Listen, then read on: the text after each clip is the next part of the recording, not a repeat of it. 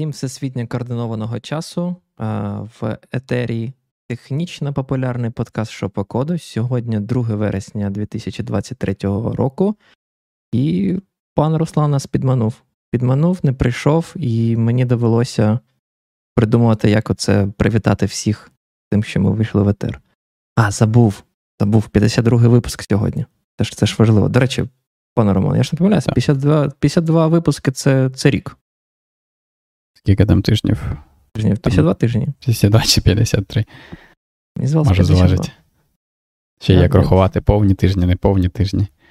А, Та й ми ж минулого разу ніби казали наприкінці випуску, що нас Ютуб вже а, той, вітав з тим Привітав. нашим одно, одноріччям. Тому ще раз всім дякуємо за те, що ви з нами. І ми, так, як я вже казав, ми не очікували, мабуть, що так піде, і стільки стільки ми протримаємось, так регулярно ми будемо виходити в ефір, і ще й стільки підписників буде там вже 1230, здається, підписників останній раз, коли дивився. Прямо, да, прямо молодці. Дуже сильно мотивують нас виходити кожен, кожен тиждень. Дякую всім вам, хто слухає нас або дивиться онлайн. І да, і дуже класно, що, мабуть, всі наші підписники не бачили нашу попередню спробу. Коли пам'ятаєш, ми інший подкаст декілька років тому хотіли запустити. Далі трьох епізодів не пішло. Хоча, мені здається, по HTTP 3 непогано поговорили. Чи тоді ще це був HTTP 2? Навіть Мабуть, не тоді був ще HTTP 2, тому HTTP 3 вже, мабуть, в цьому подкасті. Я не я не пам'ятаю, чи залишились десь записи наші, чи ми їх не викладали. Um, Може, десь залишились. Як тобі сказати, чесно чи чи не чесно? Нечесно буде те, що записи онлайн не залишились, але чесно, я їх завантажив перед тим, як видалити це це позоріще з інтернету. Так що, якщо я буду колись п'яний, або хтось зробить дуже класний не знаю, донат е, на Збройні Сили України, я пошарю то, то позоріще. А, Що, сьогодні будемо розмовляти про, е, про новини, наш улюблений випуск, мінімум готовки. Дивимось, да, як вийде. Деякі статті були прочитані, деякі не були прочитані, тому а, там ще пан Руслан має підійти, так що зараз да, подивимось. підійде. То підійде. Але я пропоную просто не чекати, давай починати, а, а він як підійде, то підійде. Головне, щоб мені а, попередили, коли він коли він зайде, добре? А, я щоб я його в ОБСі вимкнув на цей на всіх. Там вже в чаті, да, вже, вже хтось хоче за якусь суму грошей побачити ті випуски. Пане Роман, Це може... Ти можеш придумати ціну, за яку ти готов пошарити те, що ми робили роки три тому чи чотири. А, Це було давно, там ще російською, мабуть. Та... Мені здається, там перших два випуски російською, а один був або два українською. А там було небагато випусків, так. Да. Я навіть не я пам'ятаю про HTTP, я не пам'ятаю, про що ще були випуски. Е, про про Вім, звісно, як же там були баталії Вім і не Вім. Я не пам'ятаю, хто переміг. Я думаю, що Ок. я, бо типу не міг же програти пану Руслану. Комон. Окей, ми, мабуть, той, як пан Руслан прийде, ми потім про суму Запитаємо поспілкуємось, да? бо це має бути колективне рішення, бо там всі три на аудіо. Я не можу просто одразу суму обрати сам. Це без так. пана Руслана, да. Е, що, давай перейдемо до першої новини. Е, так, Мені я здається... хотів скинути список. Я, в принципі, додавав в посилання, коли я закидував. Угу. Але ще раз кину, щоб було перед очима у людей. А, Можемо можемо по списку підряд піти. Чи я давай. хочеш, чи... Ну, давай, давай. Окей. А, Так. Перша стаття, на, на, на, до речі, може, ти, пан пан Ігор, скажеш, що Reddit запрацював, да? все вже вже бойкот закінчився, блекауту нема. Всі ці програмінг знов працює. Він працює, я цьому дуже дуже радий, бо можу тепер слідкувати за ним в фідлі. А, Нормально, типу, що там відбувається, таке інше. Але проблема ж не вирішена. Ну, тобто, в якийсь момент просто як ці. Хто там, CEO, не CEO, коротше, менеджмент Reddit просто прийшов до до цих закритих редітів по типу R-програмінг, бо він же не зник. Вони його просто зробили приватним. Тобто, ті, хто був ага. е, joined, типу, хто хто приєднався до цього сабредіту, е, могли бачити щось, але там по факту нічого не відбувалося. І він був такий на онхолді. Але прийшли тіпи, е, менеджмент Reddit, сказали: так, чуваки, Або ви, коротше, відкриваєтесь, або ми вас взагалі в бані ми прикриваємо тут повністю. Точніше, як ми вас банимо, модераторів, беремо subreddit під свій контроль і відкриваємо знову для всіх. Тому не залишилось вибору. Угу. Так, так і живемо. Так от ти заводь на Reddit свій тренд, як він називається? Блін, Subreddit, да, вони називають його. Нам пишуть, коли ми будемо про Baldur's Gate. Про Baldur's Gate. Ми поки що, давайте так, давайте все по порядку. Ми спочатку з паном Романом пройдемо Divinity Original Sin, потім Divinity Original Sin 2, і може потім вже дійдемо до Baldur's Gate 3. Так що, якщо ви з нами залишитеся ще на 3-4 роки, то ми обов'язково дійдемо до дійдемо Baldur's, до Baldur's Gate 3. Gate. Саме так. Мені ще треба комп'ютер новий купити, і тоді можна буде грати в Baldur's Gate. Мені треба то якось виправдати для, просто для для себе це, якщо я граю там годину на тиждень. А, Окей, ладно. Пан Руслан щось не підходить, так що давай починати, мабуть. Там, окей. А, да, Ми цій статті частину, принаймні, я брав і бачу, пан Ігор також брав з Reddit. Дуже класно, що він запрацьовував, тому я саме про це згадав. Перше, що мені приглянулося, а, там просто був такий заголовок прикольний, з чим а, важко було не погодитись. Заголовок звучить щось е, в дусі. Сьогодні я дізнався, що програмісти в великих компаніях витрачають більше половини свого часу на те, що вони не програмують, а роблять щось інше. Я такий подумав: ну да. А як ви як ви це собі уявляли? А а тебе здивувало, пан Ігор, таке формулювання, чи не здивувало? Ну, Я я не впевнений, що саме здивувало. Ну, типу, це це було очевидно, але. До речі, хто це написав? Це, типу, якийсь менеджер написав, чи якийсь програміст, і для нього це було таке відкриття. Автор цієї статті. Це цікаве питання. Ну, просто оця от стаття, як вона була запущена, просто хтось, хто читав, йому сподобалась саме ця думка, і він просто взяв одну думку, хоча ти знаєш, це просто там одне речення з цієї статті. Mm-hmm. Стаття загалом про те, що а, зараз всі ці великі ну, і взагалі компанії займаються тим, що намагаються покращити свою ефективність ефективність у плані тому, щоб е, люди там. Людей можна було менше мати, да, там більше встигати робити, і тому щось вони там сидять, програмують собі, і треба, щоб вони програмували швидше і таке інше. От, І стаття про те, як взагалі можна підвищити свою ефективність своїх інженерних команд. І десь там всередині цієї статті, е, хто б її не написав, е, вони згадують саме оцю от метрику що в великих компаніях все дуже погано з фокусом у людей, бо вони там свій час витрачають на мітинги чи щось інше, і дуже мало в них фокус часу, і мало часу вони витрачають саме на програмування. Ну, це. Я, якщо чесно, прямо навіть не впевнений, що ти там говорювати. Ну, це, факт. Е, мітинги це це велика дистракція до е, до взагалі роботи програміста. І і ну, Знаєш, як я взагалі там да, там роблю в себе? Я намагаюся більшість мітингів згрупувати в один день і робити, щоб не було між ними пробілів, бо я розумію, що день з мітингами це просто день в в топку. Це от мітник викинь, і ти там нічого не зробиш. Навіть якщо мітинги три години, то дуже часто буває так, що мозк взагалі прожигається, і ти такий, не знаю, після трьох годин мітингів такий, блін, я взагалі нічого не можу робити. І відповідно, знову ж таки, день іде. О, я бачу, у нас з'явився з'явився гість. Дайте мені сцену. Що значить гість? Ви гість мене що вже задаунгрейдили? Це не прийшов, значить гість. Добрий ранок, пан гість. Е, Добрий Представтесь, ранок. будь ласка. Так, о, ну це починається взагалі. Що ви тут? Що ми вже обговорюємо без тебе, так що давай долучайся. під Я час я розмови. вважаю, це все, знаєш що, це все клятий телеграм. Тому що раніше в мене була проблема, що я не міг Телеграм зам'ютити навпаки. Я там ставлю, типу, режим, це, щоб тихо все було do not disturb, а Телеграм все одно пробувався. А тепер навпаки, бо я ні меседжів, нічого не бачив. Думаю, спокійно собі проводжу час. Думаю, ще якраз час каву є зробити, ми ж на дев'яту. Вибачте, вибачте, я звинувачую себе, що я попросив перенести, а вчора не нагадав і вже тільки зранку закинув. І все, все посипалось. Так. Ну ладно, то таке. Головне, що ти приєднався. Нас знову троє. Ми вже почали коротше, по новинах, і перше, про що ми почали обговорювати, це стаття А, ну, Точніше, на Reddit хтось закинув дуже такий тезіс про те, що програмісти в великих компаніях витрачають більше половини свого часу на щось інше, окрім програмування. От, І ми почали з паном Ігорем а, порівнювати наш а, досвід.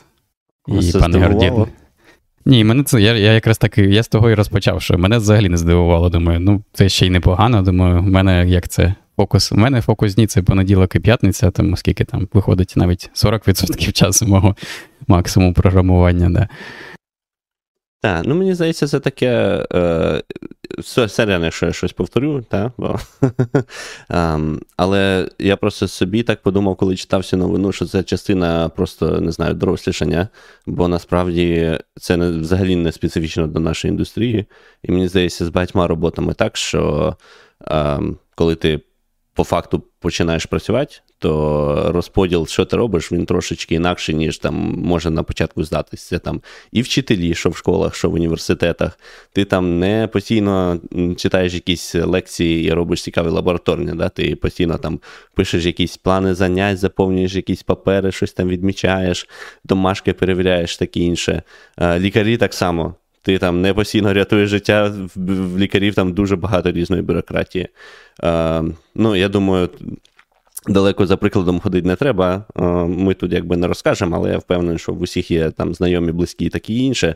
Е, Всі, хто служить, там теж дуже багато бюрократії. Вони там не не, не увесь, ну окей, деякі весь день вбивають дружню, але це особливий випадок, щасливі люди, так би мовити. Але Суть в тому, що в армії теж дуже багато, чи в військах дуже багато бюрократії. І коли ти туди приходиш, ну це такі реалії. Мені здається, роботи, де от головна цікава діяльність займає більшість часу, це насправді виключення, їх дуже мало. Це там переважно якісь там ремесельні роботи, типу там, якщо ти чоботяр або ремонтуєш годинники, то, мабуть, більшість часу ти все-таки ремонтуєш годинники. Але це, я ж кажу, скоріше, мабуть, виключення для сучасних робот. Тут, цікаво, нас питає пан Михайло про те, як планувати той самий день день з мітингами, якщо ви рядовий individual contributor, а не якийсь там lead, lead команди. Це, до речі, мені здається, дуже класне питання. А, В мене є така, можна сказати, практика. Я просто деякі дні і деякі слоти, коли я хочу сфокусуватись, я просто в календарі маркою як focus time. Це типу focus time, blocked, unavailable тощо. Якщо хтось створює мітинг на цей зарезервований таймслот, то цей мітинг автоматично деклайниться. А, І все, це це все вирішує проблему. Тобто, нехай йдуть і питають.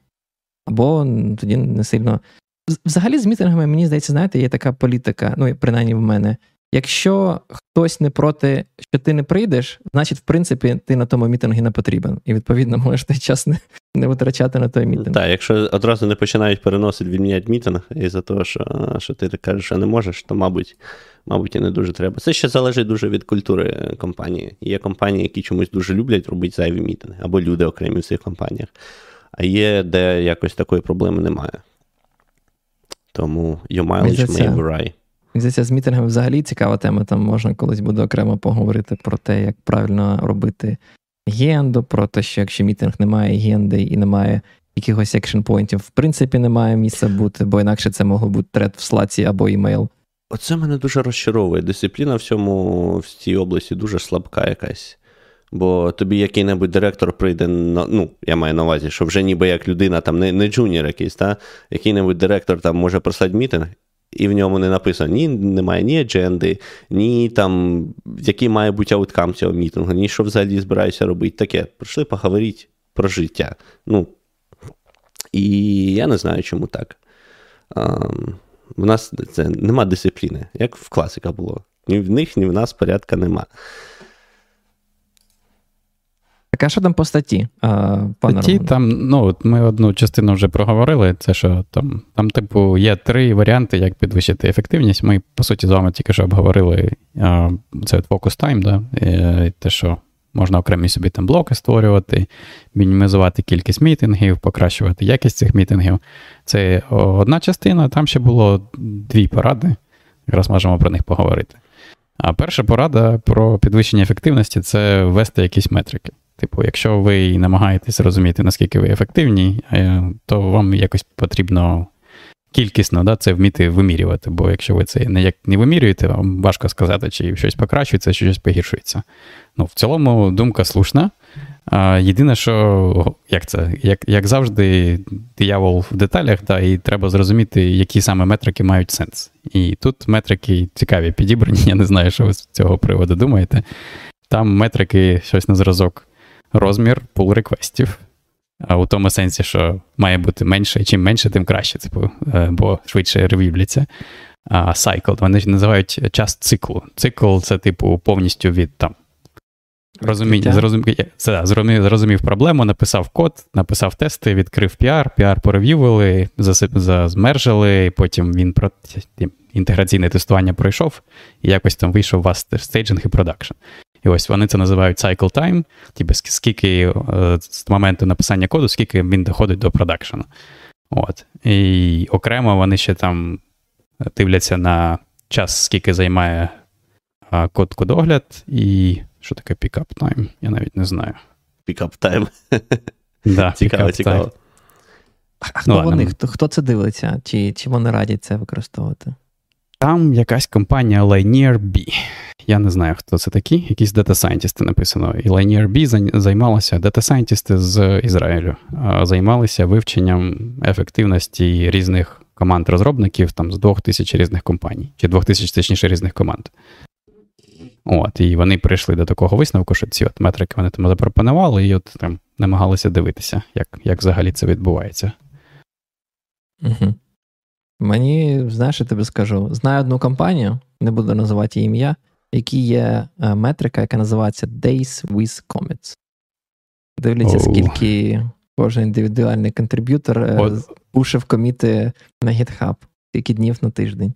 Я от е, тільки хотів сказати, да, мені здається, кожен раз, коли. Ну, я я розумію, навіщо потрібні метрики. Да? Тут ніби все звучить логічно. Проблема в тому, що як тільки їх вводять, то починається ця от гейміфікація цих метрик, та, та, та. І, і люди починають робити все, що завгодно, щоб досягти кращих метрик, не зважаючи на те, що вони можуть робити всяку фігню. Да? Тобто, ну, там, Очевидно, тоді, що ну, Якщо компанія вводить такі метрики, що потрібно робити? Потрібно, поки немає метрики, скільки мітингів ти провів на додачу до тієї, щоб балансувала е, коміти, то ти просто відміняєш всі мітинги і просто постійно придумаєш, що що в коміт робити. Тільки робиш мітинги, щоб е, щоб рев'ю коду зробити і швидше його замержити.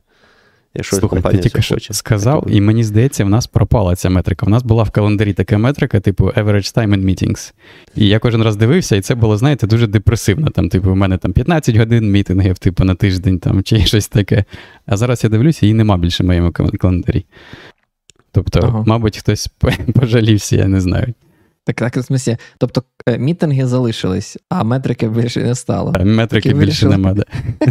Так хтось сказав, що мене ця, як це, метрика вводить в депресію. Типу, будь ласка, не показуйте мені. І вони такі, Мен, Мене вводила в депресію, чесно.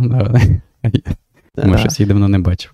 Але, типу, пан... ця проб... проблема гейміфікації, яку ти сказав, це це дійсно проблема. Бо, типу, в мене було таке. А, В якийсь момент, мені здається, у нас там в компанії е, сказали про якусь там метрику, і і я пам'ятаю, що там на одному ванадвані, який я проводив, до мене прийшов прийшов е, а інженер сказав: типу, блін, а слухай, така, що мені тепер треба там пушить кожен день щось, чи там, не знаю, спеціально там статус краще, там pull request не відкривати, щоб він, не дай Боже, не не, провіс, не провісив наш на вихідних е, декілька днів, бо на вихідних його ніхто не перев'ювить, і відповідно, типу, метрику там, не знаю, собі якось зафакапив. Ну, це це ж абсурд е, теж.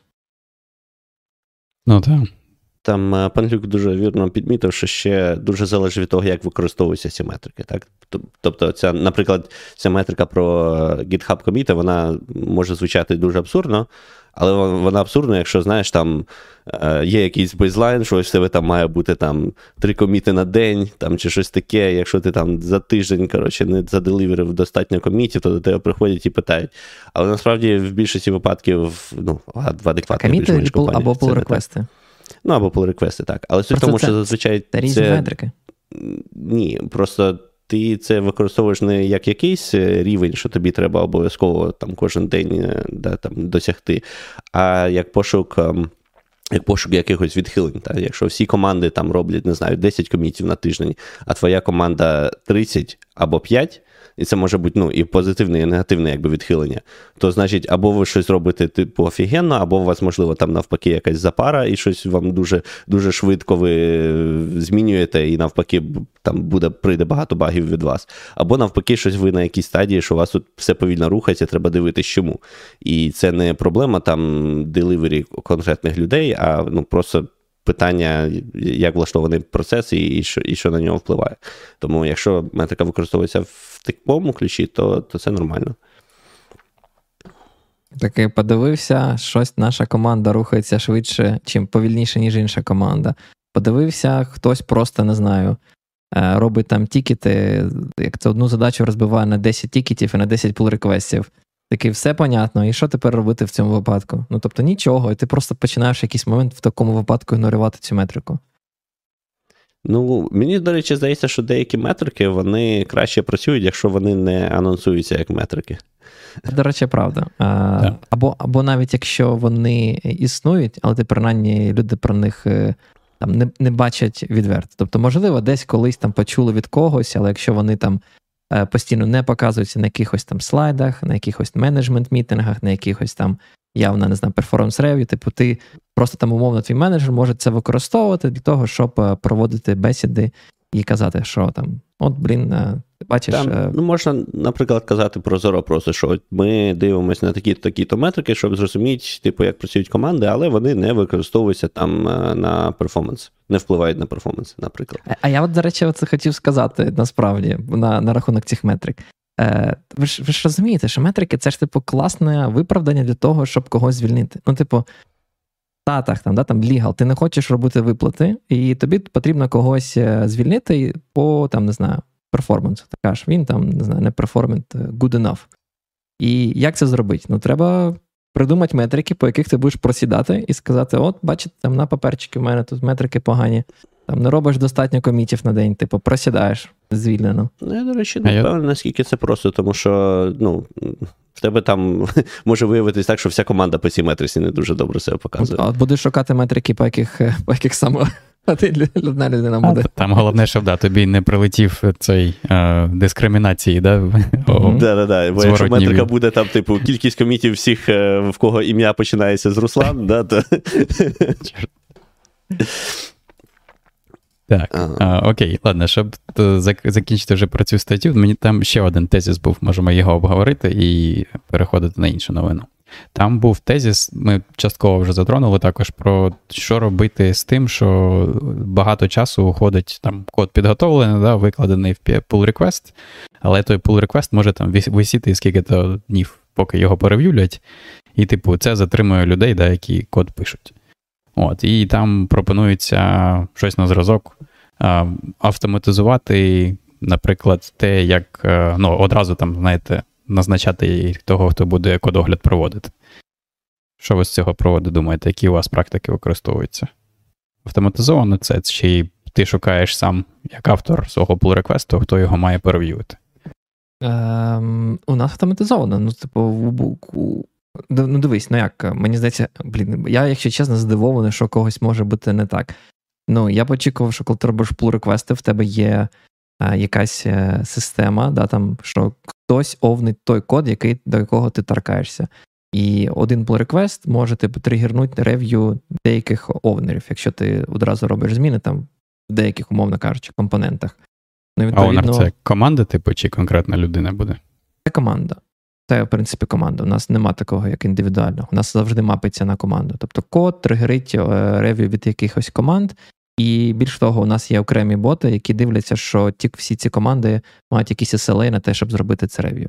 Якщо, mm. типу, буде victim blaming. По-моєму, мені здається, причому там дається доволі таки багато годин, типу 24 години на рев'ю. Якщо ти за 24 години на рев'ю не перевівш цей pull request, то починається там, типу, як ескалація. Типу, victim blaming, там кудись там на менеджмент щось там полетить, що ця команда там не дуже класно справляється зі своїми обов'язками. Так, а та команда, як вони дізнаються про ці рев'ю? Вони просто в них там Slack-бот якийсь пише там так, такі пише, в, пише в командний чат, що, типу, стільки та от pull реквестів е, чекають тобто, на. Я, мабуть, просто веду до того, що не назначається конкретна людина, і, типу, вона просто з'являється якби там в як повідомлення від Slackbot, і далі це вже там зобов'язаність когось да, там, піти так, і так. клікнути. І кожна там. команда вирішує самі. Або хтось, ага. коли має час, або можна домовити, що той, хто сьогодні, типу, як пожежний в команді, там на duty, там, не знаю, зобов'язаний їх порев'ювать. Там. Це, це вже кожна команда сама вирішує. Але відповідальність іде як за всю команду ці, целіком. Так. З ownership коду можуть бути смачні проблеми в тих, хто вирішив йти шляхом моноліту. А, Якщо там не, він не добре організований, то знайти, хто ж власне відповідає за за код, дуже складно. Бо бувають випадки, коли ніхто вже не відповідає за там якусь частину коду. Ну, а, треба треба все одно типу ownership якось формалізувати. Ну, В будь-якому разі це зазвичай лягає відповідальність та тому, хто хоче внести зміни, тому це все одно буде ваша проблема як е, автора е, pull реквесту у, у нас якось це працює, типу, я так скажу, при тому, що у нас в ком, в компанії Monolith я не буду навіть е, лагати. І, і навіть доходить, е, ну, як на мене, порою до абсурду, коли у вас є там один там якийсь модуль, а, і різні частини, умовно кажучи, цього модуля можуть овнитися різними командами. І для того, щоб це все спростити, люди навіть е, і там в деяких там місцях, мені здається, розбивали на два окремих модуля. Тут, щоб типу, задекларувати оцей ownership формальний. Mm. То ти дивишся, ти думаєш, блін, ну це реально якась ну, тупо. І в тебе є оцей основний модуль зі старим, зі старою назвою, суто для того, щоб там, не знаю, як як віртуальний модуль, який імпортить там все з з оригін... цих окремих файліків, і, типу, віртуальний API не помінявся, але, типу, на диску в тебе це як окремі модулі, які можна по файліках там, не знаю, тригерити рев'ю різних команд. Це ну, виглядає дивно, але Якось Я здивований, здивований, чому ще немає плагіну якогось для гіта, де б ownership він не через owner файли робився, а виводився з того, що там хто закомітив цей код першочергово, або там хто потім найбільше змін робив там за останній рік чи щось таке. Тобто з історії коду, власне, е, виводити дедуктивно, знаєш, хто хто зараз його оунером являється. А ну, а хто, типу, одна людина, це теж якось дивно. Якщо не одна людина, типу, ти ж хочеш ownership ну, перкомандний. Можна налаштувати, можна налаштувати. Окей, якщо його весь час змінювала тільки одна людина, то ось одна людина і овнер, то вже інша проблема, то вже без Це тоді називається job securing. Цю людину ніхто не звільнить, і бо таке, ну все, ну, що робити. Або звільнять і перепишуть. Я б, мабуть, останнє, що сказав, що е, мені здається, що ці всі намагання виставити якісь метрики, коли вони не для аналізу бізнесу, а саме там по перформансу, бо ну, таких теж, теж багатько а, в, реаліях, то це все ознака того, що у вас ліниві менеджери. Тому що насправді, якби там все, що стосується перформансу а, і таке інше, це лягає якби на плечі відповідальність менеджера. А, але відповідальність і роботу цю робити інколи не хочеться, тому ми зробимо зроб, ручну дуже схоже на те, що пан Ігор казав, тільки не для того, щоб обов'язково там звільнити чи ще щось, а просто щоб зняти відповідальність і і роботу з менеджером. Ми зробимо якусь метрику. Ось в мене завжди є типу ранжування, хто як працює, і все. І мені не треба розбиратись, хто який impact робить, е, хто як працює, і таке інше. Бо хтось може найбільший impact робити через кількість коду, які вони закомітили, а хтось найбільший impact може робити якраз через ті самі мітинги, які він проводить з командами, особливо чим вищий level, тим тим це ну, звичайніше. Тому таке. А... Будемо далі йти. Та я думаю, так. До речі, я не думав, що це буде настільки у нас цікава тема для обговорення, бо всі інші повністю таке трешачина, якщо чесно, мені здається, серпень був максимально унилим на новини. Ви там щось пододавали ще, до речі, бо я да, я коли дивився. Треба, там може, як в стилі телебачення Торонто, знаєте, починати з якогось там епітета. Типу, здобули.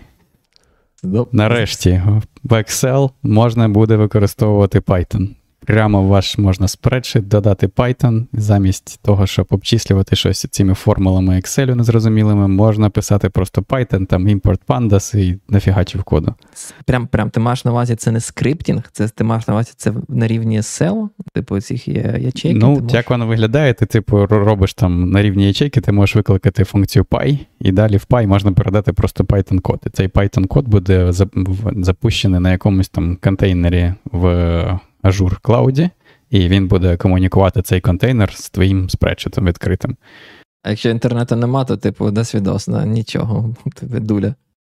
Е, Та це цікаве питання. Ну, наскільки я зрозумів, вони писали про клауд. Може, там якось локально він ще буде запускатися, такий же контейнер. Бо вони, типу, будуть це підтримувати одночасно і для цього офісу, який для Windows, і офісу, який як він там, 365 називається, mm-hmm. деякий онлайн. А що, їх хтось користується? Я думав, що всі вже давно прийшли на Google. Бо, бо типу, всі платять там за умовний е, цей Google Apps, чи як він називається, Google Domains, і в тебе автоматично вже йде там в коробці Google Docs, який, в принципі, одного... покриває все те саме. З одного боку, так, з іншого боку, я думаю, в Штатах дуже багато, знаєш, таких заскорузлих ентерпрайзів, які досі користуються Outlook'ами, вордами і, відповідно, офісами.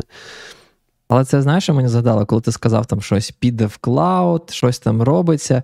Я сразу згадав найперше відео, яке я бачив від Кевіна Мітника. Земля йому пухом, да? як, як він ж помер. І це про що, про що це відео? Про те, що він показував, як е, як можна відкрити два лептопа, і мені здається, в одному цьому лептопі він показував Excel, якраз якраз Excel, яка щось там завантажує з інтернету, виконує, і типу хоп, каже: а бачите, я на цьому лептопі тепер повністю контролюю цю вінду. Так що... Та, та, та. Це ж там була історія з тим, що першочергово макроси на в Google Doc, господи, от бач, кажеш в Google в Google Доках, в Microsoft Word документах, вони, здається, там на ранніх стадіях взагалі якось не не перевіряли, що там ніяк не були ні ізольовані, е, нічого. І тому це, ну, коли люди зрозуміли, що можна таким чином. Е, як це?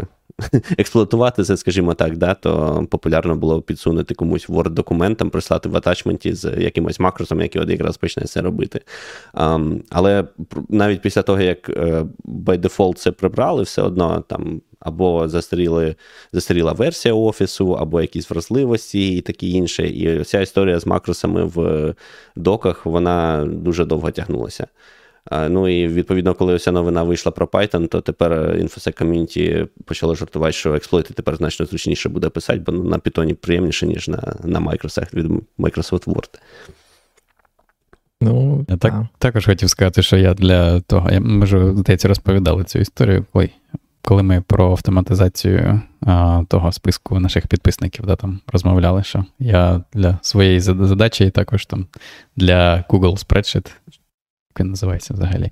Коротше, там, де сперечити в Google Docs, а, там можна писати на. Він називається AppScript, але це типу як JavaScript. Я я б хотів би краще на Python, чесно, але я знаю, там, як наші слухачі люблять Python, особливо паналюк, але. Так а що? Ну, я... типу, JavaScript, мені здається, це ще нормальний вибір. В принципі, будь-які мови програмування, які існують, типу, ну, ладно, не які існують. Я згоден, що краще, ніж Lua. Ну так, да, до речі, краще, ніж Lua, мабуть. Е. Але типу, Lua речі, краще, ніж VimScript. Його його зручно вбудовують, так? Бо Lua? я бачу, що він тільки от в таких от місцях, де треба якусь мову. Lua просто рантайм Lua, там взагалі пару мегабайтів і щось таке, і в них є JIT-компілятор. Дуже просто максимально портативно, типу, порівняно з Python, порівняно з усім. І дуже швидко порівняно з Python. Так. Ну, Але ж тут Python, я думаю, обрали, тому що Data Science Community, і можна там. А Ми ж знаємо, Excel користуються хто? Data Scientist. Data Scientist. Все. Сатаністи. Те, щоб датафрейм, коротше, поняв, щоб свою спредшитіну сразу ти, в Ти смієшся, а, а там в прикладі, коли ти на перейдеш, там одразу про датафрейм пишуть. Там просто ти знаєш, коротше, в тебе є, типу, ну, ти робиш такий, а, як а, заповнюєш цю табличку, там на назви колонкам даєш, потім виділяєш, і ця штука автоматично може зрозуміти, що це дата, це виглядає як data frame, це табличка, і воно типу, тобі конвертує в data frame pandas. І далі ти вже можеш там викликати matplotlib чи щось там і малювати, і щось там machine learning робити і все інше. Ну, ну добре, ну, кру- Круто ж, та, зручно, мабуть, я думаю, людям тепер зручніше. Ну, треба, знаєш, там. Раніше тобі потрібно було щось заповнив в Excel, потім експерту CSV, потім зробив там імпорт pandas, pandas, як там, DataFrame from CSV, а тепер все можна, інтеграція, нічого не потрібно робити. Так, все, навіть он, пан Люк сказав, що нічого немає проти Python для плагінів. Тому, навіть Джил. Так, бач, все. Святкуємо прихід Python в Е, в Google, в, що я постійно кажу в Google Доки. В Анаконду. У них там навіть на скріншоті анаконда намальовано. Це ж спеціальний дистрибутив питона, да, для, для Типу, як інтерпретатор плюс якісь пакети, чи що це взагалі і таке? інсталятори, і піп, це альтернатива піп. У них в Анаконді там свій, свій, типу, своє дзеркало зі своїми скриптами. Тобто ти там пакети збираєш не не Pipe Project і Setup, наскільки мені відомо, а чимось окремо ти формуєш, створюєш цей пакет анакондовський, і в них, е, типу, як свій окремий інсталятор. Але якщо я не помиляюсь, це ж та фігня, яка, пам'ятаєш, колись е, була частиною інсталятора CentOS. Анаконду. А, я думав, це просто назва така. Ні, я... це те саме. Мені здається, Ох, те саме. Але я я думав, що назва зараз... просто співпадає. Мені здається, це, мабуть, дистрибутив був тоді, я не знаю чому. О, блін. Може, співпадає назва. Я не хочу зараз е, лагати, якщо хтось перевірить виправить мені, але мені здається, це те саме воно було. Окей. Ну, коротше, що, ми ніби ніби всім подобається, навіть навіть тим, кому Python не подобається, подобається. Тому. І... Так що здобули. Забули. Ні, ну, я я вважаю нормально. Приход Python в цей світ нормально. Єдине, що хочеться, щоб Python нарешті позбувся GIL і нарешті мав JIT. Бо ну ну, ну якось, ну come on. В Lua JIT, JIT є, маю на увазі, в Ruby JIT є. В Ruby є, в JavaScript є. Ну, ладно, V8, да, там, умовно кажучи, є. В Python нема. Ну, що це таке? Взагалі якийсь непорядок. А ще непорядок те, що якщо я в YouTube пишу комент з певними смайликами на кінці, воно з'їдає комент і постить лише смайлик. Я я зазвичай роблю просто спочатку комент, а потім смайлик.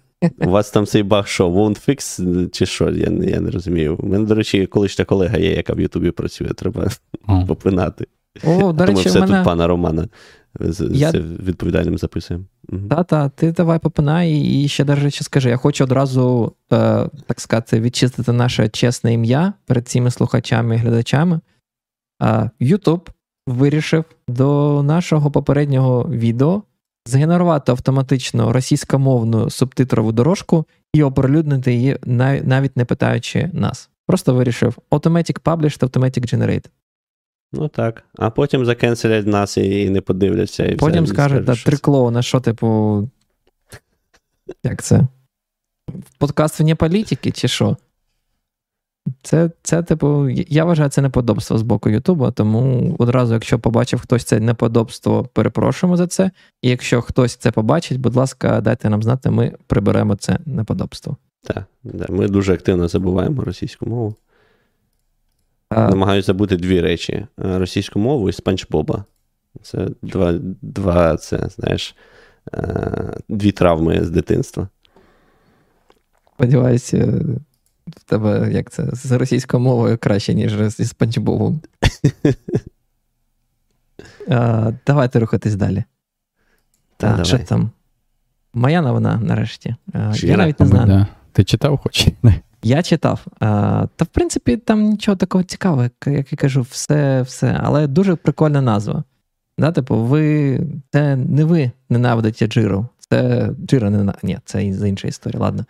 Це вони кажуть, що так, you don't hate Jira, you hate your manager. Типу, проблема не в Jira, проблема в вашому менеджері. Взагалі, І... в мене в мене sorry, що перебів. У мене просто таке враження, що е, знаєш, це ж був період цей, що така була зовсім криза, і там джуніорам було дуже складно знайти роботи. У нас було дуже багато залишкових джуніорів, бо до того ж всі готували. А потім там війна, криза і це все. От мені мені здається, вони познаходили роботи і тепер пишуть статті, тому що ну якось у нас сьогодні дуже такі наївні статті спочатку про те, що блін, ми виявляється, тут не програмуємо більшість часу, а тепер про те, що джира це лайно. І це так мило, прям взагалі. Во-во, не лайно. Пост каже, що це ваш менеджер лайно. Я прочитав одразу, що джира це лайно, я далі не читав. Але ні, насправді там, типу, цікаво. Мені навіть е, більш, більше сподобалось там тред. Е, цікаво почитати на самому Reddit. І там, типу, перший комент це, типу, чувак пише: це мій менеджер, е, типу, заставляє джиру сторінкам завантажуватись по типу, вічність просто. Типу, до чого тут менеджер? Але але, якщо але якщо так знаєте, піти там суттєво, то причина, по яку, типу, чувак в пості описує, він каже, що в базовій комплектації, якщо ви там не знаю, просто встановите джиру або там підпишетесь на неї, вона дуже проста. Тобто, у вас там, умовно кажучи, цей workflow всього на три стейти. Тобто кожен тікет може мати бути або відкритим, або там in progress, або виконаний. І, типу, що тут ну, що можна придумати, що буде ще більш е, простішим, ніж ось цей базовий workflow. І що проблеми насправді виникають, коли ваш менеджер вирішує, що а давайте додамо більше статусів. І, типу, статуси будуть такі, як не знаю, е, почав працювати над е, тікетом, е, зробив перший коміт статус, зробив другий коміт статус, там не знаю, відправив на рев'ю, там отримав рев'ю. Там, типу, виправляю рев'ю, там, типу, там, замежав pull request. Потім воно переходить в якийсь статус, там, не знаю, почалось QA-тестування. Це мене дуже дивує, що у людей можуть не бути автоматизоване тестування, але все одно почалось там QA-тестування, закінчилось там, потім статус якийсь попало там в продакшн. І от е, він каже про те, що всі ці флови, які в принципі створюються складні, вони насправді є типу основним основною причиною цього е, гейту у бік е, джири. І що це проблема, е, ми зараз до цього дійдемо, і що це проблема не самої джири, а типу менеджерів, які вирішили додати багато-багато статусів. І, і, типу, вам через це складно, бо ви, типу, постійно відволікаєтесь на те, щоб ці статуси там не знаю, взад, вперед, якісь репорти писати, розказувати. І він навіть копає трохи далі в причини цього. І він каже, що це, типу, ті менеджери, які насправді. Блін, якби Мікроменеджери. Фігові, о, я скажу так, щоб не сильно матюкатися, фігові менеджери, лайнові менеджери. Тобто менеджери, які в принципі не мають жодного типу якогось там менеджерського скіла, і все, що їм потрібно, типу вони не комунікують з командою, вони не можуть збирати статус, вони в принципі не розуміють, хто чим займається, і тому вони заставляють всіх репортувати в джиру суто для того, щоб вони могли по якось там дашборді щось подивитись і прокомунікувати це нагору, типу з розряду. А от в мене 25 тікетів закрито, там 5 in progress і там 3 блок. І вони через це такі, знаєш, відчувають себе залученими. Лайнові менеджери це це не хороші менеджери, чи це просто, типу, лайн менеджмент? Лайнові це. Та це ще як це? Це ще питати. Не епітет, а як це еквівалентність, там можна знак е, равно поставити між. Лайн. Ні, я я насправді не погоджуюсь, що він там на на менеджерів наїжджає. Е, ну, Є, звісно, менеджери, які там роблять все гірше, але все це все одно йде від того, що якось так сталося, що індустрія, там мультитрильйонна доларова індустрія, е, яка там про технології, прогрес і оце все, і робити світ краще і вона досі е, всю свою роботу трекає в цьому лайні джирі. Бо джира це реально абсолютне лайно. От, наприклад, так довго говорили про те, як погано мати там складні статуси, це треба руками переводити. Чому маємо руками переводити статуси? Чому, е, коли створюється коміт з згадуванням там такої-то таски, вона автоматично не не переводиться in progress, або там in review, відповідно, або коли е, цей pull request мержиться, чому вона не закривається. Чому там, не знаю. Е, чому, коли ти створюєш нову таску, тобі треба заповнити 200 різних полів руками, і навіть якщо у вас хороший менеджер, і він поприбирав полів, все одно UI на це е, абсолютно ну, такий дуже кончений. Потім ти це намагаєшся там мишкою щось перетягати, воно все. Ну тобто, це реально UI, він повністю з 90-х. І ми досі використовуємо користуємося цим для менеджменту нашої нашої Ти роботи. Ще наші внутрішні не бачив для цього толзи. Джира Окей, це просто космічний корабель порівняно з цим. Ну, можливо. Не, ну, слухай, але ж він же і каже про те, що в базовій комплектації за замовчення там мінімум обов'язкових полів, і все дуже просто, якраз таки.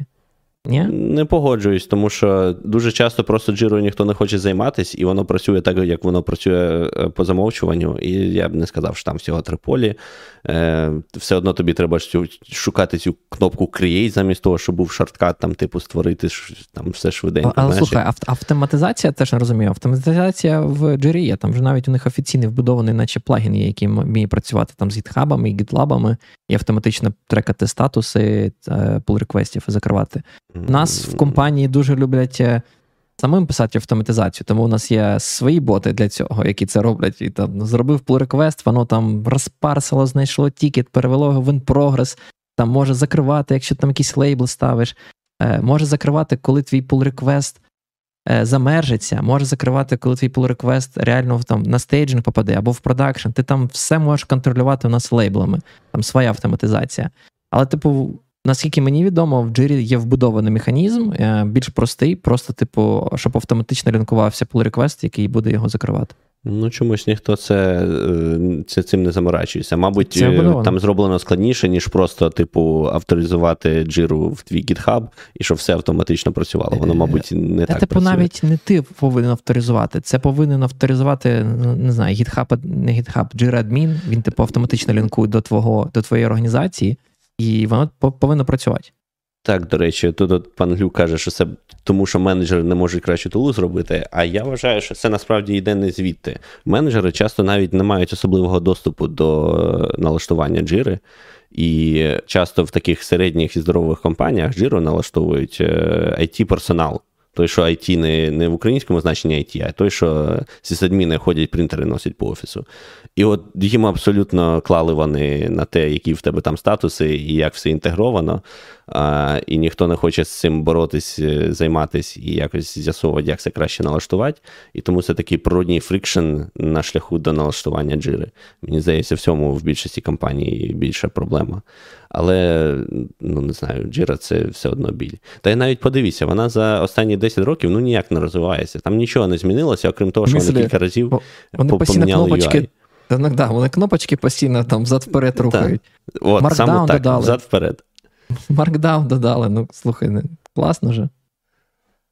Е, Я, до речі, знаєте, що вам скажу? Я дуже ненавиджу джиру. До речі, про другу частину цієї статті. Просто хочу зазначити е, про те, що цей пан, е, пан, да, будемо називати його так, е, бо я прочитав його ім'я. Він пише про те, що насправді проблема навіть не в ваших менеджерах, проблема в вас. Це ви винуваті з усьому, ви ненавидите себе. Бо ви не хочете вчитись. От ви жалієтесь про те, що вам складно джиру. Серйозно, ви не можете піти там, не знаю, розібратися, як щось зробити в джирі. Типу, а джира, це він каже, е, підсумовує, найкраща тула, яку тільки видумали, все інше просто гівняніший, бо основна прелість і класність джири це її кастомізабільність, що ви можете зробити. На, на цьому те, етапі я відписуюсь і, і, і блочу цей аккаунт. Ну, тобто він, він каже, що ті шукають кастомізабільність, і ніхто, жоден, типу, жодна альтернатива навіть близько не підійшла до рівня джира. Типу, він там каже якісь кастомізабільні запити і інші штуки. І він це преподносить як великий плюс. І от в мене насправді, ось якраз таки ті питання до цієї кастомізабільності, так би мовити. Бо в базовій комплектації для мене це не проблема. Проблеми виникають у цій кастомізабільні. Бо я не знаю, в мене прямо ну, цей інтерфейс і ця вся customization настільки складний, що я постійно гуглю навіть примітивні речі. Я я постійно, коли мені потрібно написати синтаксис для фільтрації, я гуглю цей странний синтаксис, бо я не можу зрозуміти, як мені там фільтр Так. написати якийсь свій. Там дуже багато таких приколів. Так Я само мог- ти намагаєшся закрити таску, не виходить закрити. Чому? Тому що виявляється, десь там е, 20 поле, яке в тебе не видно навіть, в тебе вікно не скролиться якби автоматично до того поля. Воно обов'язкове, воно не вибране, воно by default пусте. І ти там намагаєшся, типу, done. І він такий, ня. І ти повертаєшся, це шукаєш, яке там поле не. Ну, це, це біль. писати. Це біль. писати. Але мені, знаєш, типу, саме налаштування бісить. Я там теж е, для команди робив е, цей канбан доску, і я хотів зробити так, щоб там тікети, щоб без спринтів, там тікети в е, статусі дан, там через тиждень зникали, таке інше. І це теж, блін, складно. Я, я реально витратив колись день, типу, весь робочий день, щоб зрозуміти, як це зробити. Це, це, це жах. Ну, Типу, воно настільки неочевидно, настільки складно, що інколи ти просто навіть не знаєш, і, і не- ти навіть не знаєш, де почати шукати це. Типу, як взагалі зрозуміти, там, де знайти документацію, щоб зрозуміти, як це зробити. Мені найбільш сподобався коментар, що скоро в дадуть додадуть сторіс. А, ні, Я- це я насправді чесно- якийсь. Ага. Я прокоментую, я дуже здивований, що в джирі досі нема сторісів. Бо в Телеграмі вже є, а в джирі ще нема. Це, це прямо якось відстають, не по графіку. Будете, знаєте, такі сторіс від ваших продакт-менеджерів. Такі всім привіт, як ваші справи сьогодні, що там по тасках, заповнити джиру.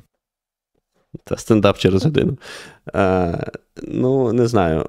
По-моєму, це чудовий приклад, що ринкова економіка і конкуренція вона не завжди так файно працює, як е, капіталісти люблять це. Е, як це це анонсувати, і от з жирою щось якась біда. Чомусь ніхто її ніяк не. Ну, ну це жесть, я не знаю. Але з іншого боку, коли ти намагаєшся там почати якийсь новий проєкт, і тобі якось треба там трекати роботу і трекати, не знаю, там завдання чи час, що ти будеш робити? Всі знають про джиру. І всі роблять там, беруть безкоштовний план джири, потім підсідають на платний план джири. І все. Це вищий сайкл, да? такий замкнутий круг. Я думаю, на цьому погодились. Ми сказали достатньо. Джира могла би бути краще. Пан, пан Руслан взагалі просто зрозумів там великий гейтер джири. Рент, рент, да, просто рент проти джири. Ага, Саме головне, так цим же ж ніхто не користується. Там, типу, фішка ж джири в тому, що в тебе там автоматично рахується купа метрик для виконаної роботи, там velocity, оця вся фігня. В більшості випадків, якщо тільки у вас немає, ну, в українських компаніях більше цього є, тому що там усі є спеціально навчені люди, які називаються скрам-майстрами, і які, типу, туди заходять і дивляться, бо їм треба якось свою роботу якби виправдовувати існування. А В більшості компаній, де таких спеціально навчених людей немає, ніхто не дивиться там на те velocity, на той аналіз, там, на ті бердаун чарти, це все лайно. І тому питання не зрозуміло, навіщо воно треба. Все, я все сказав. Добре. А, Пропоную рухатись. А, Хоча, ладно, останнє останнє питання. Пане Роман, а у вас яка, яка думка? До, бо Я ж кажу, ви ще не бачили на, наших внутрішніх. Я б краще джирою користувався, чесне слово. Особливо, коли там люди планінг роблять в спредшиті, це мене просто виводить. Я якось, як це, те, що мені подобалось Джирі, ну, знову ж таки, як налаштувати. Просто я пам'ятаю, як ми в Мірантісі працювали, у нас був прикольний продакт менеджер який налаштував там якісь воркфлоу, але головна думка була яка? Він налаштував один раз ті воркфлоуи, і що він нам сказав? Типу, ви заповните свої тікети просто, а далі, типу, весь оцей от репортінг, планінг, типу, все буду робити я. І мені подобалось, знаєте, що Jira це, типу, цей source of truth, ти там щось змінив. А оця вся лабуда зі спредшитами і метриками це вже відповідальність продакт менеджера і він там вже сам її автоматично генерує ну, там, з цих тікетів. І це мало сенс для мене, бо Інакше починається, ти заповнюєш щось в одному місці в тікеті, потім ти окремо робиш якийсь репорт в спредшиті, коротше, і оце от е, ручками все переносити, це бісило мене набагато більше. І я просто бачу, що в нас періодично таким також займаються тут, і, блін, це це гірше, ніж просто мати щось в джилі. І мати толкового продакт менеджера я думаю, що просто дуже часто часткова проблема в тому, що не, немає людей, які нормально знають, знаєш, там набили, набили вже всі шишки і не знають про класні інтеграції, про якісь там прикольні штуки. І да, виходить більше, що люди його використовують для мікроменеджмента, ніж е, про інші штуки. Або ти ти насправді сказав, але ж в Jira, да, там є оця прикольна фіча для пленінга, а, яка може там навіть розказати тобі про локації, про команди, про Q, Q2, Q2. Q3, Q4, це коротше всі квартали. А, І це прикольно, бо я теж знаю, що я заповнював е, пленінг на команду на три місяці наперед в Airtables. Це, це такий спредшит на стероїдах, де в тебе може бути інтеграція з джирою, і тікети і твоїх проєктів будуть комплітитися в селах. Тобто, знаєш, на відміну від простої там Excel, в тебе там completion є. І такий сидиш, думаєш, блін, чому я тут якісь там тижні, якісь. Ну, це там, вже краще, ніж спредшит, просто, який взагалі не пов'язаний жодним чином. Ну, Це ще окрема тема, насправді, що є компанії, які люблять робити ці довгострокові планінги. Абсолютно марна справа, тому що, ну, вірніше, як в більшості компаній марна, тому що для того, щоб воно мало сенс, потрібно мати дисципліну. І якщо ми спланували і і там рухаємося в якомусь напрямку, то треба його і дотримуватись. Але в більшості випадків так не працює, і через місяць з'ясовується, що ой, в нас тут пріоритети помінялись, тут ще щось, тут ще щось, тут ще щось. І це все окей, але питання не ну, нафіга тоді було планувати на півроку наперед. Якщо е, по цьому плану ми йшли рівно перший місяць і все. Тому да, це ще окрема тема. Але деякі менеджери дуже люблять це робити. Ну і компанії Давай, загалом. Давайте рухатись далі. То, блін, вже година майже У нас сьогодні випуск про метрики, ефективність, продакт менеджмент. Ні, це все про наболівше, розумієш? Так, Кому що болить, от про те й говоримо. Там якісь маленькі були новини, можемо Пане, там. да, пане. Руслан, яка там ваша новина була? Razer FS. А. Я відкрив, я навіть не поняв, що це. В смислі, ти не знаєш Razer FS? Взагалі, вперше чую. Я навіть А, прочитав серйозно? новину, я навіть не зрозумів, вообще, про що Ну, вона. Це, це, як, як так, що людина, яка перевела нас на Linux, е, це, ні, стоп, чи нас пан Роман на Linux Пан перевів? Роман на Linux перевів. А, ви- ну дав- давай тоді з паном Романом Слухай, зараз а, а ти. BTRFS ентузіаст. Я BTRFS, ти ентузіаст, да. Я думав, ти знаєш всі тоді файлові системи на Linux. Ні. Не це знаю. було дуже популярно в свій час, але Так. давно цей давно цей час пройшов вже. Але я пам'ятаю, коли я. Який в мене перший дистрибутив, здається, був Man- Mandrake Linux, а потім Fedora 4. От, і коли я став Fedora 4 читав всі ці мануали, там писали як. Коротше, ти починаєш встановлювати Linux, де там, на відміну від Windows, де там просто ти обираєш partition, і в тебе там, ну, максимум, окей, можна було обрати між FAT32 і NTFS. В Linux в тебе такий список там, із 10 різних файлових систем, і, типу, у кожної є свої переваги і недоліки. І от про Razer FS завжди казали, що вона, типу, краще працює з маленькими файлами, ніж XT3 чи XT4. І швидше, та. Такий був selling point да, у нього. Та, воно там на B+, деревах, там все круто, вона журналюється, може там відновлюватись. До речі, я не пам'ятаю, журналювання в XT3 чи 4 тільки додали. Бо я пам'ятаю, Три. в 3. Бо я пам'ятаю, що та, там це ще був е, один з плюсів, що, типу, от FS кращитись не буде. Ам, його часто використовували там, наприклад, для root розділу. І єдиний момент там був, що ам, воно, по-моєму, не підтримувало шифрування в бекграунді, щось таке, що там не можна було у всякому разі з тими тулами, які тоді існували, його додати. Але, ну, типу, для root розділу це ще й не. Мені здається, по-перше, не критично, по-друге, тоді ще шифруванням сильно не приймалися на, на тому етапі. Але так, е, система була широко е, як це, широко популярна да, у вузьких колах, але там дуже мутна історія з розробником. Ну, вірніше, вона не мутна, вона просто така трохи жахлива. А, в якийсь момент е, щось, коротше, чуваку стукнуло, він там вбив свою дружину, його там О. арештували. Там, ну, коротше, там якісь були такі е, дивні історії з, з самим автором, а потім, відповідно, йому було, я так розумію, не до мейнтейненса цієї файлової системи. І потім якось вона нікому потрібна не була. І той випадок, коли open source і ком'юніті не працює, і всі на неї просто забили. І потім їй там все, як це, статус зміняли, знаєш, все менше менш з product, з production ready на там не рекомендується, чи як там було. Я не пам'ятаю, який в неї статус до цього був, якийсь такий, типу, кандидат на виліт. А це от її помаркали вже все, de- deprecated. І там з 25-го року, і, здається, її остаточно приберуть ядра. Наскільки я розумію, що вона минулого року була вже deprecated, а зараз от вона вже obsolete. Типу, як А, абсолютно, типу. точно, сорі. Так, все так. А, тому, да, ушла. Нам в чаті епоха. підказують, що кажуть, що X3 ще не було, коли, коли вже Razer з журналом був. Так що, Ну, я, факту, я мабуть, через це і кажу, що там порівняно до X2 е, це було перевагою на той момент, бо да, усі там X, X3, 4 вони пізніше з'явилися. Або в усякому разі вони були не настільки ще там, знаєш, популярні.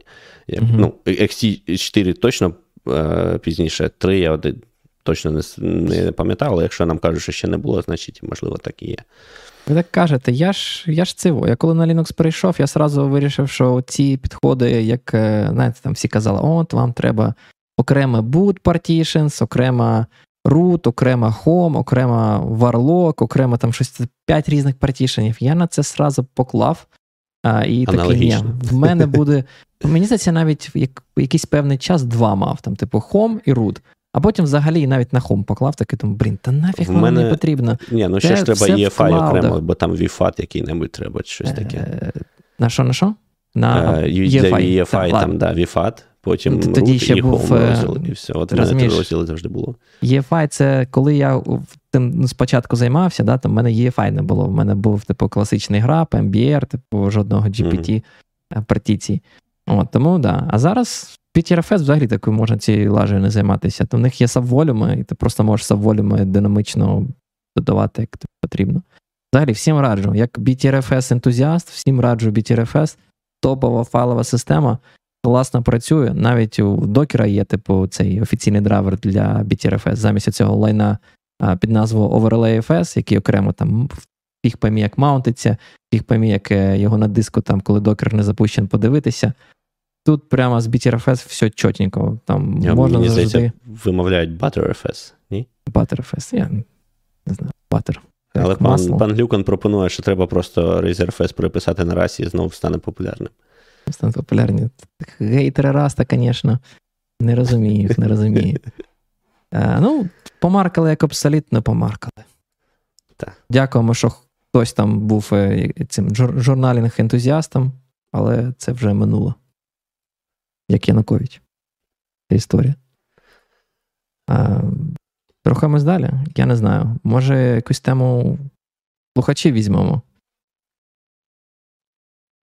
Там, здається, перша була дуже схожа на те, що ми вже спілкувалися. І там велика стаття, я, чесно кажучи, я продивився, але я. Про Так, Developer це- Productivity. Так. Вона, і, і в мене вона помічена на прочитати пізніше. Там, да, там схожа думка в плані того, що ну, можемо просто можемо її окремо закинути в канал потім. Там схожа думка, що треба щось робити, якось вимірювати ефективність ваших програмістів, щоб можна було зрозуміти, кого звільнити, а кого залишити. І, типу, всілякі компанії, а, там, знаєте, ці, які аудити всілякі проводять, типу, вони намагаються продумати ці от метрики. І ця стаття це, типу, відповідь на статтю від однієї з таких от аудит-компаній. І вони, о, цей от автор, це, до речі, автор один з авторів TDD, коротше, Кент Пек. І ще в соавторстві з е, якимось чуваком, який там займається розробкою і девопсом. От, вони, типу, намагаються продумати правильну відповідь у тому сенсі, що вони кажуть, що якщо цю нішу зараз не заповнити і, типу, не продумати нормальну відповідь, то, типу, ми залишимось тим, що там всі, всілякі оці CEO і CFO будуть користуватися цими аудит-компаніями і будуть дивитися на метрики по типу, скільки комітів на день ти зробив. Тому потрібно якийсь дискурс і потрібно щось придумати, як вимірювати свою роботу. Це коротко, якщо переказати. Ми тут е, з паном Русланом почали. Здається, почали класичний махач. Бачу PipeWire, Pulse Audio там вже. Та, і Wayland про Xorg. Я кажу, що в мене на іксах із Audio все працювало. Потім прийшов всі Wayland, всі Pulse Audio, і все зламалося, і я перейшов на Mac. Така сумна історія. Я вам скинув Xorg лайно і статтю на, пе- на прочитання. Мені здається, ми знайшли нам нову статтю на обговорення. Я, я думаю, до речі, можна буде тиво, якось поговорити про Xorg і Wayland, е, прямо окремо випуск. Там вже пану, пану Роману почав кидати посилання. Так, я ще не встиг почитати, я Е, почитаю. нічого. А, коротше, я, я про те, що цю от статтю першу ми можемо просто, мабуть, в канал окремо закинути, бо мені Мгм. здається, там дуже багато просто всього. А, там ще нам скидували дві статті. Да? Одна про те, що мета не хоче а, бути осторонь, і свій не чат-бот, а свій асистент для написання коду вийшов у мети. Хтось користувався вже чи, чи ні? Код лама називається якась. Подлому. Мені здається, що Скільки ж їх можна? скільки можна, так. І чим воно краще? Типу, тим, що за мною будеш погоніти тепер мета, не, не Microsoft. Да, незрозуміло. Ну, якщо в тебе вже там VS Code або IntelliJ, в якому вбудований вже навіть там не треба навіть сторонні плагіни е, ставити, то навіщо, навіщо нам тоді асистент ще від мети? Я не користувався, моє враження було, що це ти- типу, ну, це не готове таке рішення, а це як е, такий блок, який ви можете поєднати з чимось і зробити таку от систему для доповнення коду. Бо, типу, вони оприлюднили цю модель, і там є три різних варіанти моделі на типу, різну кількість параметрів, і ви можете обирати між а, наскільки вона а, розумна, і, або наскільки вона швидка. І там є ще окрема модель, яка, типу, підлаштована під доповнення Python ML програмування. Коротше. А, ну, таке, мабуть, комусь потрібно. Може, воно, типу, краще, краще допомагає вам писати ML-код порівняно Треба з. ChatGPT. Я типу прийшов по посилання на цей код лама, а- він мені зразу каже: А хто ти такий? А який твій імейл? А на яку компанію працюєш? Типу, кажуть, ні, не дамо доступу, поки це це не називаєш. Ну, ти там за, видумуєш, е, як завжди, видумуєш щось неіснуюче і все. Не, Існуюче, не рога і копита. Так, і вказуєш якийсь імейл е, такий, що що в тебе там все в спам іде. Класична історія. особливо Я спробую. Бо, типу, ну поки що таке враження, по-перше, що це не сервіс, а вони завантажують дають тобі. Це перше, що мені здалося, бо там була download кнопка. Тобто, це я повинен буду запускати локально. А що, якщо в мене, типу, нема ну, GPU? Що робить на лаптопі? Думаю, для передбачень воно має бути нормально. Так. Ну, це ж не тренування та, моделі. Та ні, та навіть для передбачень тобі потрібен нормальний GPU, інакше це супер повільно буде. Ти GPT gpt модель Я не запускав, я, чесно кажучи, не знаю, що там все настільки погано. В сенсі там... воно прям повністю офлайн працює, в цьому фішка, да? А так, для того, що ти повністю офлайн, тобі потрібен, типу, GPU, прям прям нормально потрібен, щоб щоб було достатньо швидко, щоб тобі не здавалось супер повільно. Це прям проблема. Там є е, якийсь форк у цієї моделі Lama від Facebook, не форк, а я бачив оптимізацію від тіпа, якщо знайду, я скину посилання на неї. Якось щось. Е, я не пам'ятаю не пам'ятаю деталі, але там був прикол в тому, що чуваки використовували коротші флоти. Вони використовували флот 16, типу на 16 е, е, біт. От. Е, І вони кажуть, що через те, що ми, чи навіть 8, я не пам'ятаю, взагалі вони якось дуже сильно порізали цю е, точність флотів. І через це ти можеш, типу, дуже багато типу, цих векторів е, перемножати на CPU, і воно, в принципі, нормально. Вони кажуть, ну да, точність трохи стає гірша, але в принципі, зато ви тепер можете запускати всі ці моделі на CPU, і воно буде достатньо точно для того, щоб це використовувати. Тобто, все одно є якийсь профіт. Це була прикольна ідея. Тобто, втратити точність на флотах, але, типу, мати змогу запускати на CPU. Окей, okay, бачиш, я не знав. Я ніколи не запускав локально ці LLM моделі. Це це, це в чаті ще таке не Тут про ai скептиків. Це це, про це про мене, да, ai скептик. Пан Глюк пояснював, що це, типу, модель не готовий сервіс, да, це модель, і, типу, це не можна взяти і просто там додати собі так, Visual Studio Code так. і програмувати. Пан Ігор, ти ти мега ai скептик Бо от, от, от у нас в подкасті головним ai скептиком вважають тебе. А якщо тебе поруч нема, то в усіх я здаюся ai скептиком. Тому бач, мені треба з тобою Пан, завжди. Пан Ігор поруч, єдиний, хто працює в ai стартапі. і, і, і, нічого, і нічого не знаю про AI, да? довелося он пана Юрія видергувати на на епізод, щоб розказав, як, що таке діпльонінг. І тут я таки кажу: а якщо ви не знаєте, що діпльонінг це не обов'язково нейронні мережі, то обов'язково подивіться наш попередній випуск, де фахівець цього питання нам про все це розказав. Так, Достатньо... до речі, про AI. У нас там ще цікава є темка, де кажуть, що з'явився Python профайлер з AI.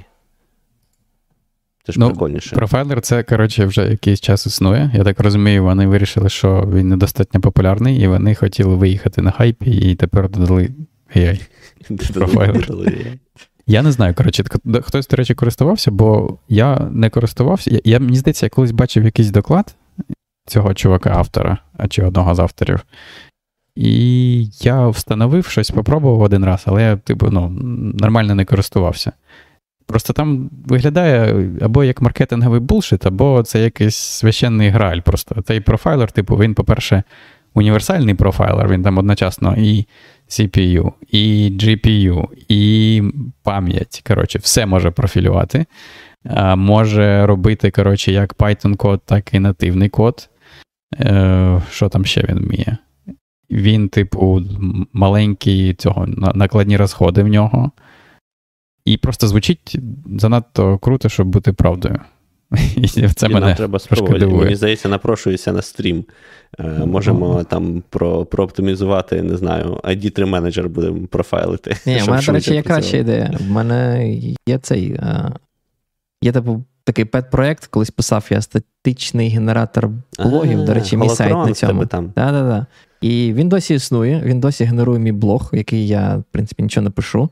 Але там, в принципі, ну, процес генерації да, там займає типу, декілька секунд. Це це mm, IT менеджер. Да. І мені здається, от там буде да, буде ну, як це, цікавіше а, заюзати цей профайлер і подивитися, що він за поради дасть. Бо я так розумію, ідея цього AI це саме не не, не про вигадання, передбачення профілювання. Я так розумію, це про поради. Тобто вони хочуть, я так розумію, сам профайлер працює класично. Ми збираємо метрики, дивимося, скільки там викликалась функцій, скільки часу на це потратили, тощо, тощо.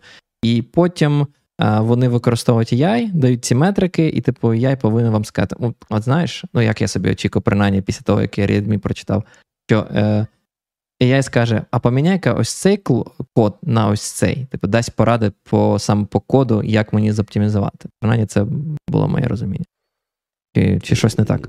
Та враховуючи, як працює на даний момент е, ці всякі GPT-моделі, в мене щось сумніви з приводу того, наскільки це буде якісно тобі suggestion робити, але цікаво спробувати, бо я на нього зовсім не дивився. Просто що воно ж зазвичай твій код повністю не не, не розуміє, тому не знаю. Ну, треба, подивимось, треба, треба, треба да, напрашується на стрім. Як е, буде у вас час, хлопці, можемо якось пострімити на тижні і зробити. У нас, до речі, понеділок вихідний. Labor Day. День труда. А в нас не вихідний ніхто не, понеділок. не працює. Ну, та Я дуже люблю, коли в Штатах вихідні. Я знаю, яку я дуже люблю. Бо можна тоді попрацювати нормально. Мен, менше, да, менше всього, так. менше мітингів, менше фігні. Ну, у вас вечора якраз, а в мене тут не не будуть всякі ті мітинги зранку, тому можемо буде спробувати. Е, я знаю, що пану Роману треба буде бігти сьогодні в аеропорт, так. тому пропоную на цьому закінчувати. Там, в принципі, там нічого цікавого не було, скажу чесно. Там, ну, Hasher, HashiCorp там, типу, облажався, але кому той HashiCorp потрібен? Е, а, та да, там страшного. форкають, форкають Terraform же ж. Та, вже Elasti, та не тільки Terraform, там все вони форкають, бо ліцензія їм не сподобалась, кажуть, от це, типу, HashiCorp говнюки. Та ми, ми вже це бачили. Elasticsearch вже так, типу, там ліцензію міняли.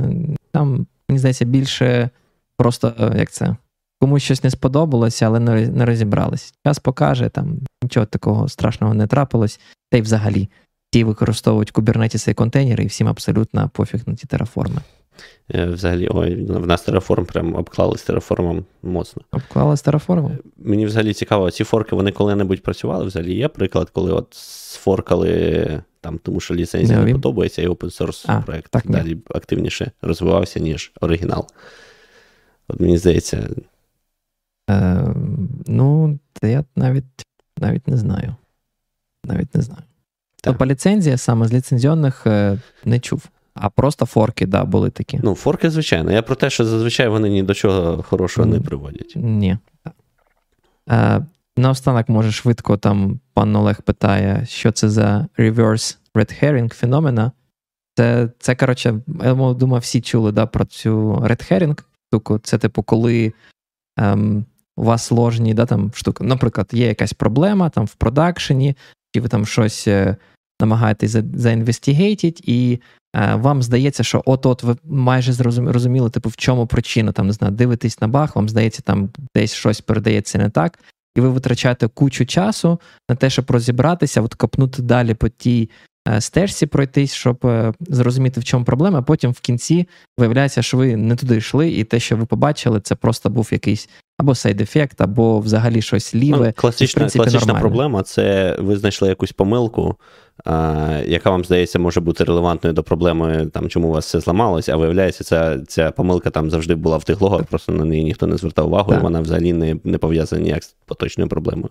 Так, і reverse red herring – це про те, якраз е, обратний процес, коли на початку вашого інвестигейшену е, ви подивились на щось, побачили цю помилку, такі думають, та вона взагалі не про нас, вона там, мабуть, завжди існувала, і навіть не будемо витрачати на це час. У нас зараз е, пожежа, і проігноруємо.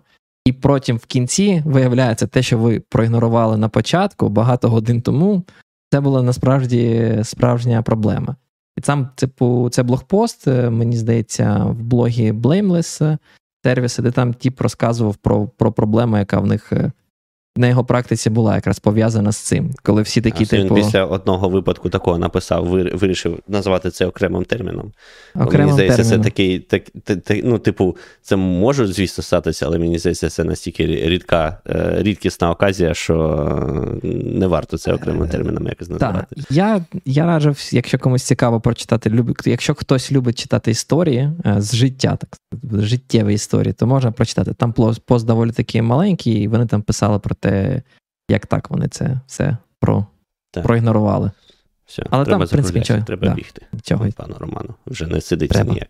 Ви на літо ні, поскаржили, до речі, що вже все закінчилось. Що? Літо, Літо літо, все. Ми забули. Ми Що забули останнє.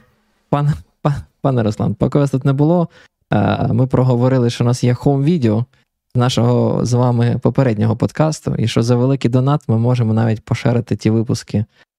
Пам'ятаєш, у нас був подкаст? Так там же ж, ж жахливе, там же Там ж. було жахливо. І от е, треба придумати ціну, за яку ми готові пошарити цей подкаст. О, Ні, ну це слухайте, да, це, це треба Там був інтерес вже у слухачів, там декілька А, людей ми- вже питали. ми- Там аукціон можна ставити. Можна акціон влаштувати. Так що давайте подумаємо про це і наступного разу обов'язково згадаємо і проведемо акціон, якщо вирішимо це, це, це позоріще шарити. А на цьому пропоную закінчувати. Дякую, що всім, всім, хто нас е, дивився онлайн. Е, Дякую, що були з нами. Підписуйтесь на цей канал, поширюйте відео серед своїх знайомих. Якщо хочете прийти в гості, обов'язково пишіть нам. Ми будемо раді вас бачити. Поговоримо про будь-які теми. Ми любимо технічні. Там, якщо хтось хоче про Вейленд побалакати, теж кажіть. Кинемо вам посилання, поговоримо в чотирьох про Вейленд. А чим більше експертів, тим краще. Не забуваємо підтримувати Збройні Сили України. Будь ласка, донайте постійно, кожен день, е, кожен раз, коли чуєте повітряну тривогу, кожен раз, коли чуєте, коли прокидаєтесь, коли йдете спать, завжди підтримуйте Збройні Сили України. Це дуже важливо, е, бо тільки завдяки ним наша держава може існувати далі. На цьому все. Я раз дякую, що були з нами. До нових зустрічей. Бувайте!